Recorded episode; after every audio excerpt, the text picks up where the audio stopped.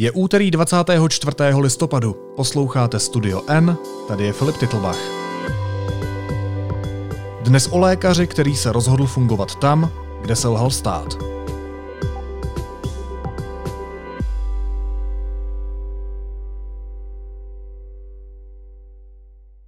Lékař se třemi atestacemi Vratislav Prejzek působí ve šluknovském výběžku zatíženém sociálními problémy jako zjevení. V místě, odkud lékaři odcházejí, založil vlastní ordinaci. Když stát v odlehlém regionu během pandemie koronaviru nezajistil testování, pustil se do odběrů na vlastní pěst.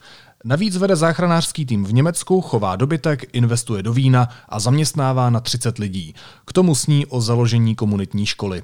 Kde stát selhává, volí vlastní řešení. Mluvila s ním Eliška Hradílková-Bártová. Eliško, ahoj. Ahoj, hezký den. Našel jsem si na internetu, jaký jsou oficiální jako podmínky pro to. No, normálně jsem si, udělal jsem si hygienický epidemiologický plán, což musíte mít jako odběrové místo. Hygiena mi to ráda schválila. Vzal jsem manželce to auto, zavolal jsem Majťákovi, ten vyhodil jako datový kabel a ten dolů, přijel jsem dodávkou, zaparkoval, máme máte. Vyprávěj mi o něm. je krásný, ze široka. Eh, no, mě ten člověk vlastně strašně překvapil, eh, protože já jsem, když jsem tam vyrážela, že z Prahy je to docela daleká cesta, tak jsem si tak zjišťovala, jako co je zač, moc informací o něm nebylo. A já jsem věděla vlastně jenom to, že začal testovat v kraji, kde žádné testovací kapacity nebyly a přišlo mi, že tam prostě eh, je nějaký potenciál na to popsat nějaký zajímavý příběh, že to není prostě samo sebou, protože ten region je skutečně zapomenutý, je to místo, je to šlukrovský výběžek, eh, ze kterého naopak se často lidé stěhují eh, pryč, Eh, zvláště mladí lidé, vzdělaní lidé. Je tam problém eh, s nezaměstnaností a podobně. Je to opravdu velmi eh, zatížený kraj sociálními problémy. Takže jsem si říkala, že prostě na to musí něco být, proč ten člověk tam je, že musí být něčím vlastně zajímavý. Jo. A uh, vlastně, pokud se ptáš, jaký je, tak já vlastně nevím, protože um, on je strašně mnohovrstevný, uh, strašně zajímavý a hodně specifický. Jo, a vlastně mi to tak i sedělo do toho kontextu právě toho regionu, jaký je, že si člověk říká, že eh, aniž bych se teda chtěla nějak dotknout toho místa, ale eh, pokud tam má někdo vydržet a dodat novou energii, že musí být trošku eh, jiný, musí mít odlišný přístup k životu, aby tam, aby tam dokázal vlastně to zvládnout a dát tam energii do, do místa, který je hodně deformovaný a nese si sebou historicky velkou zátěž. No, s chodou náhod já to na Šluknovsku moc dobře znám, protože jsem tam jezdil za kamarádkou na chatu a Mám to tam moc rád, je tam krásná příroda, je tam ticho, je to vlastně nejsevernější výběžek Česka, takže je to i blízko k hranicím. Uh, já jsem tam strávil fakt pěkný chvíle, ale zároveň je potřeba říct, že je to jeden z nejodlehlejších, nejchudších regionů Česka. Jak si říkala, je tam vysoká míra nezaměstnanosti, lidé se odtamtud stěhují pryč, ta oblast um, vlastně zaznamenává obrovský odliv obyvatel. Je tam vysoká koncentrace vyloučených lokalit, nejnižší podíl vysokoškolsky vzdělaných lidí. Možná ještě připomeňme rok 2011, kdy kdy tam došlo k obrovským nepokojům, eskalaci násilí a neonacistickým demonstracím. Prostě to není úplně oblast, kam by se člověk přestěhoval za kvalitním životem a za prací. Zajímá mě, kde on v sobě našel tu motivaci. Proč jel ordinovat zrovna tam? Kromě toho, že je jiný. Jo, tak ono je to, ty jsi to vlastně začal i, ten, i, i to svoje vyprávění, jo, a to je vlastně stejný u toho pana doktora Prejska že on stejně jako ty jezdil do toho regionu, tam jezdil na motorkách, když byl uh, mladý, když studoval a strašně se mu tam líbila ta příroda a prostě shodou okolností uh, začal pracovat ještě při studium v nemocnici v České Lípě, Uh, takže prostě se tam, se tam uchytil jakoby náhodu a on skutečně ten život bere tak, uh, tak, jak to přichází a prostě pokud ho to zaválo tam, tak prostě začal, začal fungovat tam. Ještě tam uh, roli sehrála důležitou roli vlastně jeho manželka, bývalá partnerka, eh, která neuměla německy, chtěla zůstat v Česku, naopak pan doktor Prejzek už začal pouhlížet po nějaký praxi v Německu, takže to chtěli skloubit, takže proto zvolili to pohraničí. Ale ten první impuls byl prostě, že se mu tam líbilo, že to byl hezký region a jak si řekl, tak prostě proč ne, tak to zkusím tady. A s okolností mu teda vyšlo eh, to, že mohl začít eh, dělat praxi právě v německých nemocnicích, takže už tam prostě zůstal a potom on je skutečně takový jako střelec, Eh, takže když eh, dělal tu praxi v Německu, tak potom si řekl, že eh, když manželka na něj zatlačila, že už pracuje moc a není moc doma, tak on si řekl, tak OK, tak já zkusím najít prostě a za, založit tady nějakou ordinaci tady v pohraničí, aby manželka mohla být v Česku, když nemluví německy, a já mohl zároveň pracovat tady a i v Německu. Jo. Takže u něj to byla jako vlastně taková jako na jednu stranu schoda náhod a na druhou stranu myslím otevřenost jakoby tomu, co ten život přináší. Jo. A myslím, že, že ho to právě jako hodně vystihuje, že prostě ty věci bere tak, jak jsou. A, a, a vlastně e, ty, ty, jakoby ty kroky činí k tomu, aby prostě tam, kde je, se mu povedlo to, co on si vytyčil. Což tady evidentně e, se mu podařilo. A když jsem se ho právě ptala na to, proč prostě zrovna do regionu, který skutečně, eh, ty jsi to všechno eh, popsal, čím vším je zatížen, jo, eh, proč se vydal zrovna do něj, tak on to jako podle jeho slov prostě neřeší a myslím, že to skutečně tak je, jo že tam našli nějaký dům, který si pronajeli a našel tam ordinaci zrovna ve Šluknově, tak prostě se usadil tam, jo. A ne, jako nekoukal vlastně kolem sebe, jako jestli je to kraj, který mu vyhovuje nebo nevyhovuje, spíš si uspůsobil to okolí sobě. Když Eliško mluvíš o těch cílech, které se vytečil, tak jeden z těch cílů eh, je taky testování obyvatel toho odlehlého regionu. On tam nezařídil pouze ordinaci, ale začal taky testovat lidi na, na přítomnost koronaviru. Hmm. Tak to je vlastně ten impuls, eh, který eh, mě vedl, nebo i, i, i to, proč jsem na něj vlastně narazila, když jsem mapovala to, jak se nedaří vlastně v Ústeckém kraji testovat, jak ta jako nabídka těch odběrových míst je malá, lidé čekají strašně dlouhou dobu. Tak právě jsem narazila jakoby na, na tohohle toho doktora a zaujalo mě, že prostě, protože to není zvykem, aby praktický lékař e, sám testoval lidi na koronavirus. E, v drtivé většině případů jsou to buď nemocnice, anebo sami laboratoře, které tohleto poskytují. Takže on byl prostě unikátní v tomhle A zajímavé je i to, že on začal testovat už na jaře a stejně tak prostě jako eh, ten přístup k celkovému jeho životu, bylo to prostě tak, jako že si řekl, eh, máme tady nějaký problém, nevíme, co nás čeká, jestli tady zemřeme všichni nebo nezemřeme, stát tady nás nechal na holičkách, tak já udělám prostě maximum toho, co můžu.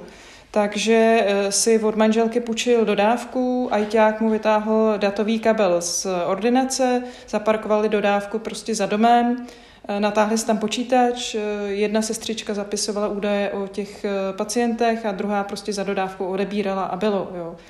Takže on fakt jako skutečně tak jako partizánsky do toho nakročil a vůbec vlastně nepřemýšlel nad tím, jako nad nějakou koncepcí nebo tak. Prostě měl pocit, že, že je potřeba to udělat, tak to udělal.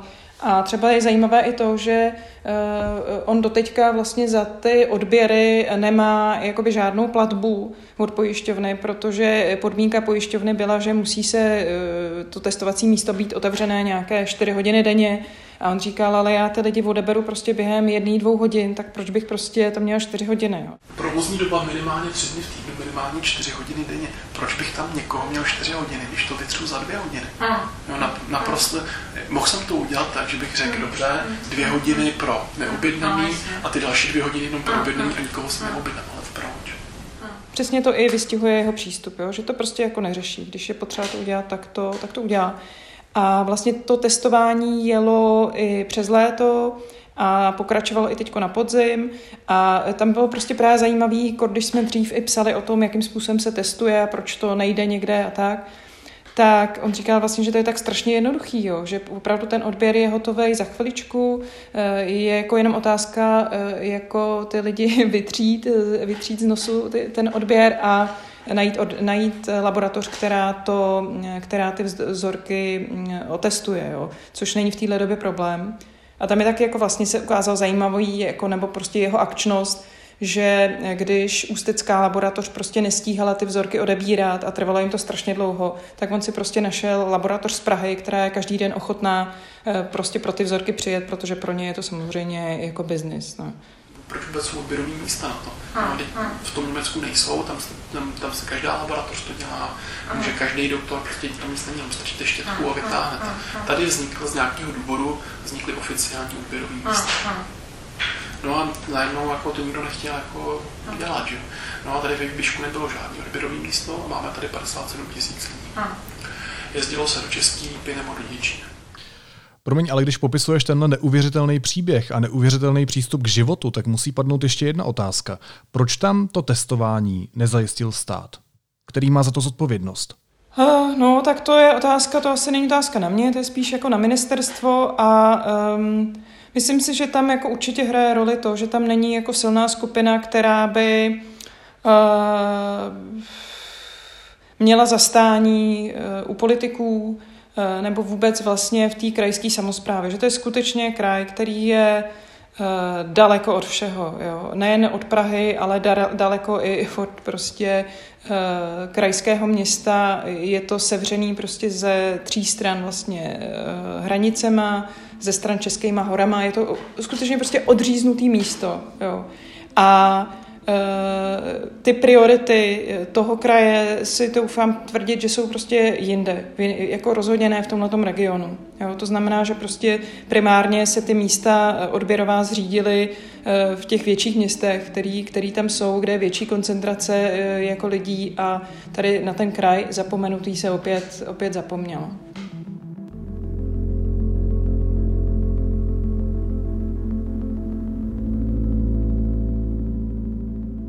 Jak na ten příjezd doktora, otevření ordinace a otevření právě tohohle odběrového místa reagovali místní?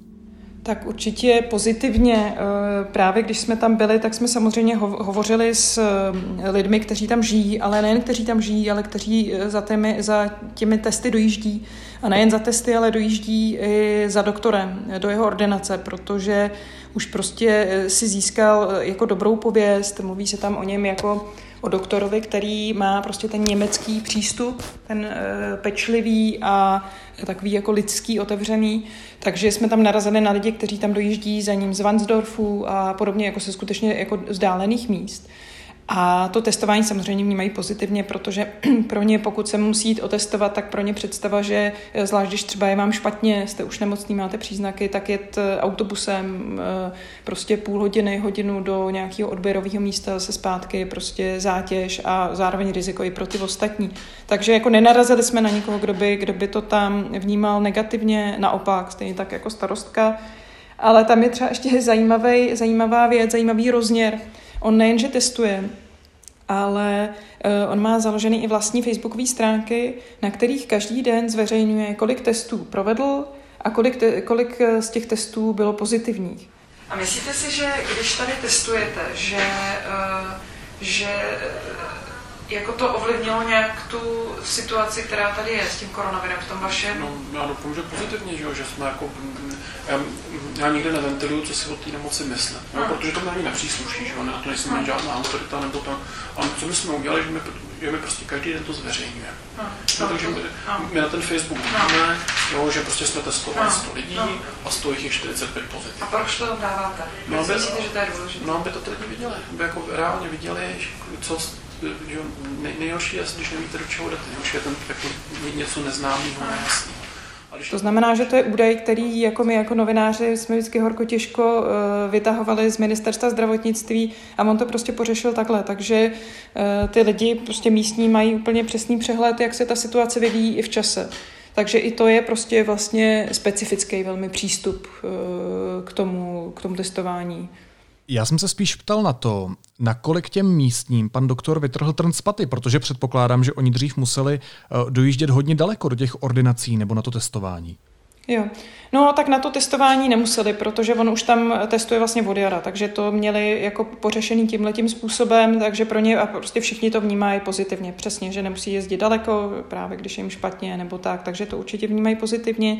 A stejně tak je pro ně pozitivní to, že tam je otevřená ordinace a je to vlastně jediný lékař tam, ale ono to není i v tom, jako že by byla otevřená ordinace, ale ona je ještě jako specificky vybavená, že eh, to není jako taková klasická, eh, klasická ordinace praktického lékaře, ale eh, je to v podstatě tam jakoby interna, jo? to znamená, že on si tam nasmlouval ultrazvuk, dojíždí tam kardiolog, takže skutečně ty lidi dostávají velmi komplexní péči tam. A myslím, že řada z nich, se kterými jsme mluvili, že tak, že si to jako velmi uvědomují, protože Zatímco co dřív, když je bolelo břicho, tak museli čekat na ultrazvuk tři měsíce, tak tady prostě nečekají. Tady ten ultrazvuk jim udělají a tím, že pan doktor Prejzek má tři atestace, kromě toho teda i z interny, tak eh, prostě si to může dovolit. Jo. Takže eh, ještě to je jako zajímavý rozměr a ty lidi samozřejmě, že si uvědomují, že to je prostě, eh, že to je pro ně přínos. No. Já vím, že teď ještě v našem podcastu není čas na jízlivou poznámku, ale takovýho doktora uh, s takovou praxí, abychom pohledali i v Praze a s takovým přístupem. Přesně tak, mě to taky napadalo a uh, i vlastně i to vybavení ordinace, myslím si, že opravdu jako to srovnání je spíš jako, že to je ambulance v nemocnici, než Eh, ordinace praktik, praktika. No. Aleško, já když tě tak poslouchám, tak mě napadá, není pan doktor trochu workoholik? Je, je, je obrovský workoholik, co tak troufnu teda takhle jako z a za jeden den tvrdit. Ale má uh, určitě ještě nějakou specifickou vlastnost, kterou jsem nedokázala za tu krátkou dobu, co jsme spolu byli, rozklíčit uh, a pojmenovat jí. Ale je to nějaká... Um, jako až možná ma- manický zápal pro, pro cokoliv, pro jakoukoliv činnost, pro uh, hledání řešení, pro organizování, jo. A on, on vlastně o tom vypovídá i to, že on, když byl ještě na vysoké škole jako student medicíny, tak eh, jako to studujeme, že velmi náročné a on si přitom ještě založil jazykovou školu. Jo. A eh, jakože že prostě on jede, jede, jede a nemá vlastně, nemá hranici, nemá stopku.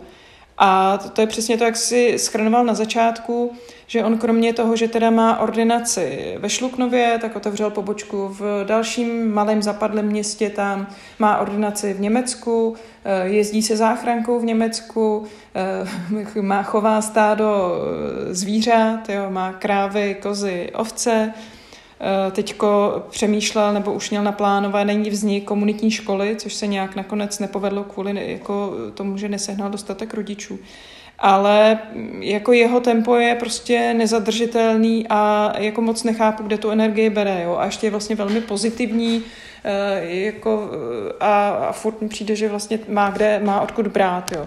Takže jako ano, myslím si, že jako workoholismus na to sedí. No. A odkud bere? Já si myslím, že právě z toho, jo, a že třeba eh, zajímavé bylo, že on říkal, že chtěl přestat třeba jezdit s tou záchrankou v Německu ale že to, to je přesně to, že mu to prostě chybělo a nikoli v ten adrenalin. On říkal, že vlastně ta záchranka je taková jako pohoda, protože člověk jako e, během čtvrt hodiny toho člověka pak někam odevzdá a už jako si tím nemusí trápit. Jo.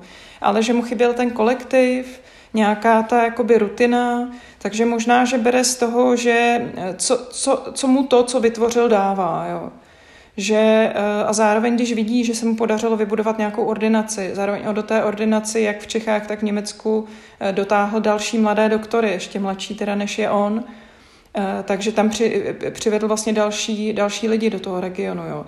Takže to určitě je pro něj nějaká satisfakce a nějaký jako pohon pro ten jeho vnitřní, vnitřní motor. Ale je evidentní, že to nestačí, že prostě jede dál, že teďko třeba má cíl, že začal trénovat kickbox, a že prostě si říká, že by třeba mohl vyhrát nějaký mistrovství republiky nebo tak. No. Ještě poslední otázka, Eliško, na tebe. Mě zajímá, proč se za ním jela až do Šluknova. Mně se totiž líbí i ten tvůj přístup novinářský, protože běžně by se takový příběh dal popsat i po telefonu z Prahy. Co si budeme namlouvat? Hmm. To je přesně to, já jsem tím chvíli právě váhala, protože za prvý teda koronáč a za druhý přesně jak říkáš, jo, i, i tohle se dá udělat po telefonu, šlo by si zavolat na hodinu, na dvě, Eh, a ten příběh by šel sepsat. Ale já mám v hlavě takovou jako starou poučku nebo nějakou, kterou jsem si vytvořila už kdysi dávno, že je vždycky prostě vlastně strašně důležitý eh, v některých situacích zvednout ten zadek a skutečně jet do toho regionu. Jo. Protože, nebo jet za tím člověkem, eh, protože člověk, protože prostě poznáte ten kontext, ve kterém žije Eh, uděláte si nějaký obrázek, můžete mluvit s místními lidmi, eh, rozhodně je to takový jako komplexnější a eh, jsem přesvědčená, že kdybychom tam nejeli, když je to prostě strašná štreka, tak, tak by ten finální obraz o tom rozhodně nebyl tak vypovídající, jako si troufám tvrdit, že je teď. Jo. A znova a prostě po XT se mi potvrdilo to, že, že, že se tohle prostě vyplatí, ta investice jako jak časová, tak třeba do benzínu a tak, eh, že prostě to má smysl. Slovo pozitivní má v dnešní době trochu negativní konotaci, ale já ho přesto použiju. Pozitivní příběh přinesla reportérka deníku N. Eliška Hradilková Bártová. Eliško, díky moc za to. Děkuji, zůstaňte negativní. Následuje krátká reklamní pauza. Za 15 sekund jsme zpátky. Podej mi ten sváteční servis! Data si už jen tak nevytřískáte. Až 3 GB navíc vám nyní každý měsíc naservíruje můj tarif a vyzvednete si je v apce Můj T-Mobile. Více na t-mobile.cz lomeno Vánoce. A teď už jsou na řadě zprávy, které by vás dneska neměly minout. Česko má prozatím objednané 3 miliony dávek vakcíny proti covidu od firmy AstraZeneca a 4 miliony od Pfizeru. To stačí na nejvýš pro 3,5 milionu lidí. Do řeky Bečvy u Valašského meziříčí opět unikly nebezpečné látky. Na místě se tvoří pěna. U břehu zasahují hasiči, policie a odborníci na životní prostředí, kteří odebírají vzorky. K úniku došlo v místě zvaném Juřinka. Evropská komise neproplatí 100 milionovou dotaci na lepší tousty značky Penam. Peníze už holding Agrofert získal z české státní kasy. Podle bruselských auditorů projekt nebyl inovativní. Dotaci obdržela pekárna Zelená louka, ceřiná firma společnosti Penam z Babišova svěřenského fondu. Donald Trump pověřil svůj tým a úřady, aby začali proces předání moci nově zvolenému prezidentovi Spojených států Joe Bidenovi. V právním boji o výsledek voleb plánuje pokračovat. Trumpova administrativa již Bidena informovala, že je připravena s předáním moci začít. A Piráti si na svém celostátním fóru odhlasovali, že chtějí, aby vedení strany začalo jednat se starosty a nezávislými o předvolební koalici. Zcela jasno o budoucí spolupráci by mělo být zhruba za měsíc.